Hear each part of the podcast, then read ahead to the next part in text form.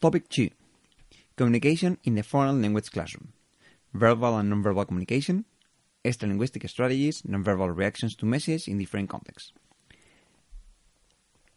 Index This topic is divided in four sections. Section 1 Communication in the Foreign Language Classroom. Section 2 Verbal and Nonverbal Communication. Section 3 Extralinguistic Strategies. Section 4 Nonverbal Reactions to Messages in Different Contexts. Section 1 Communication in the Foreign Language Classroom is subdivided in three subsections. A. Definition of communication. B. Characteristics of communication. And C. Communicative competence. Section 2, Verbal and Nonverbal Communication, is subdivided in three subsections. A. Nonverbal behaviors. B. Nonverbal modes. C. Nonverbal functions. Section 3, Linguistic Strategies, is subdivided in three subsections. Subsection A, Gestures, Facial Expression, and Mime. B, Voice. C, Eye Contact. Section 4, Nonverbal Reactions to Messages in Different Contexts, is subdivided in two subsections. Subsection A, Teaching through TPR. Subsection B, Activities with Nonverbal Strategies. Introduction The title of this topic concentrates on nonverbal communication and its development for language, paralinguistics, etc.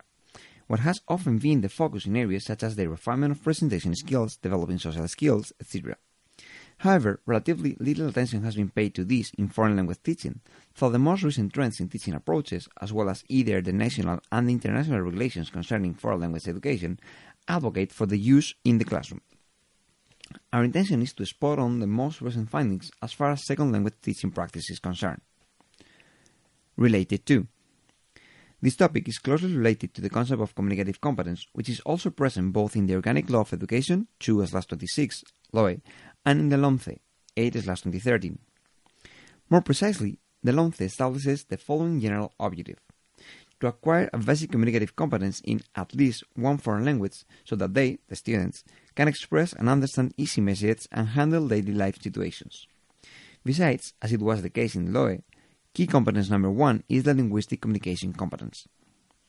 Furthermore, the Royal Decree 126/2014, passed on the 28th of February, divides the contents into four different sections or blocks: 1. Listening, 2. Speaking, 3. Reading, and 4. Writing. All these contents, together with most of the cross-curricular contents, aim to help primary students become communicatively competent in the foreign language. If we take into account the connection with other topics, topics number 1 and 3 also deal with communication, language and communication, and spoken and written communication, respectively. And topics 7 and 8 deal with communication and language skills, oral skills, listening and speaking, and written skills, reading and writing.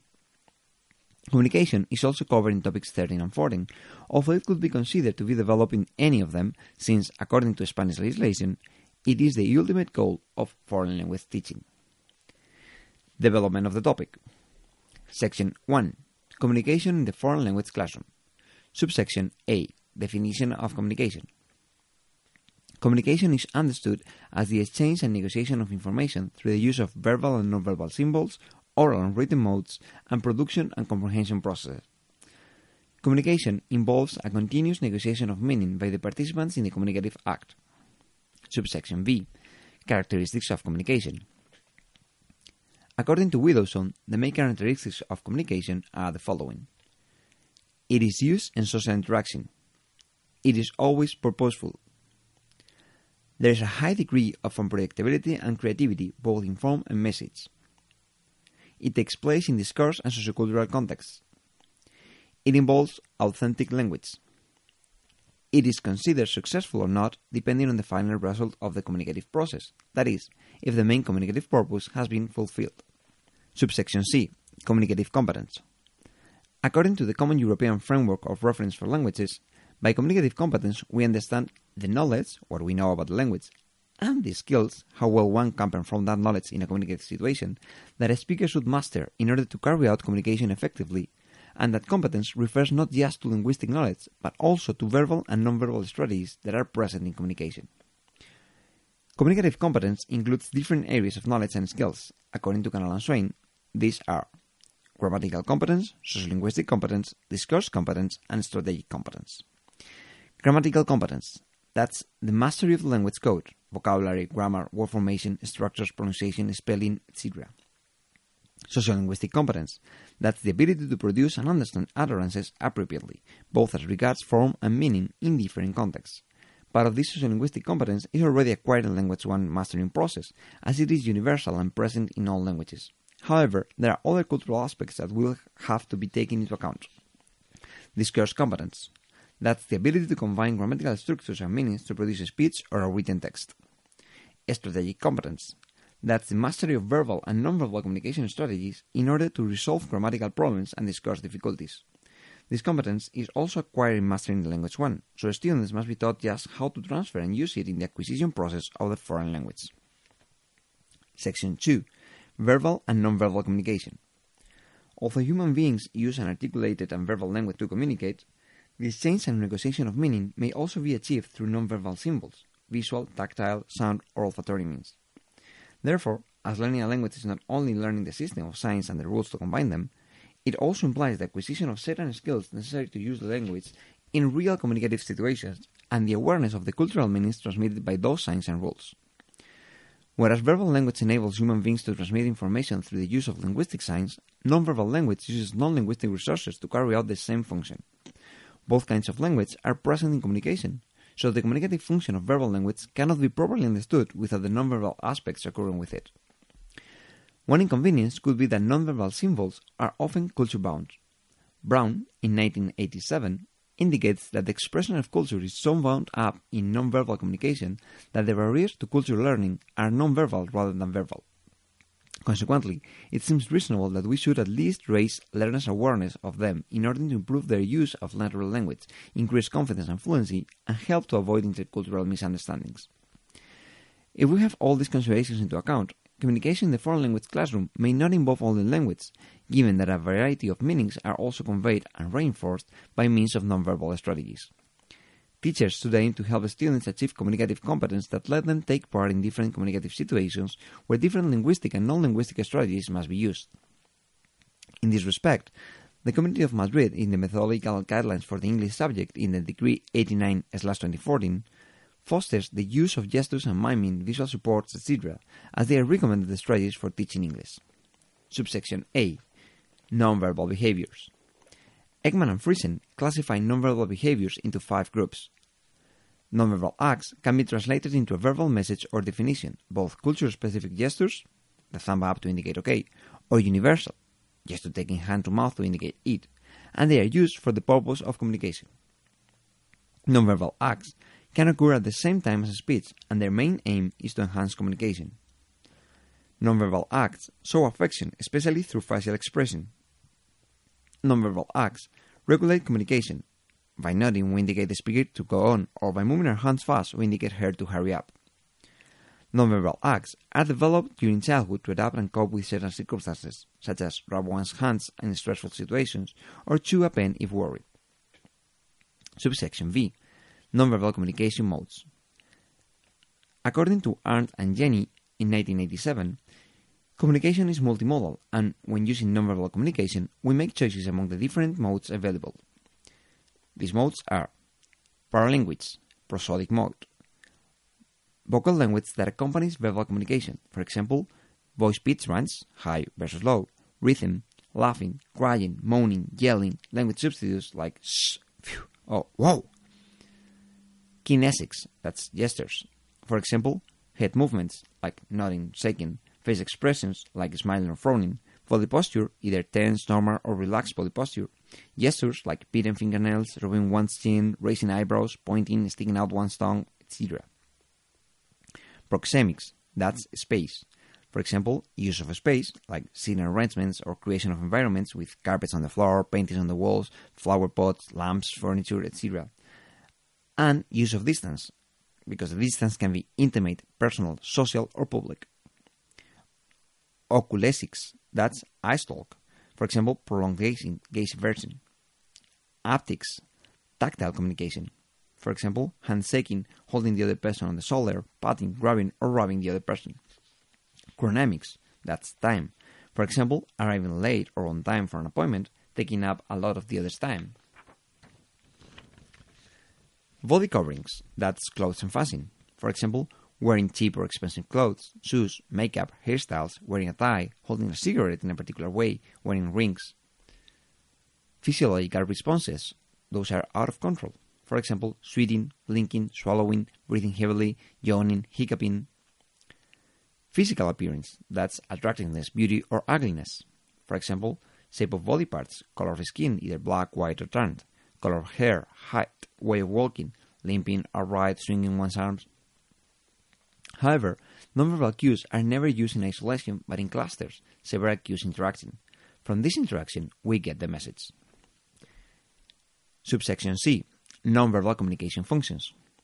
Some of these modes, if not all, are always present in face to face communication, performing some of the following functions regulatory function, that's tips for interpretation and conversation management, interpersonal function, that's expressing emotions and favoring communicative goals, emblematic function, that's indicating size, shape, distance, and adaptive function, that's reassuring, indicating annoyance.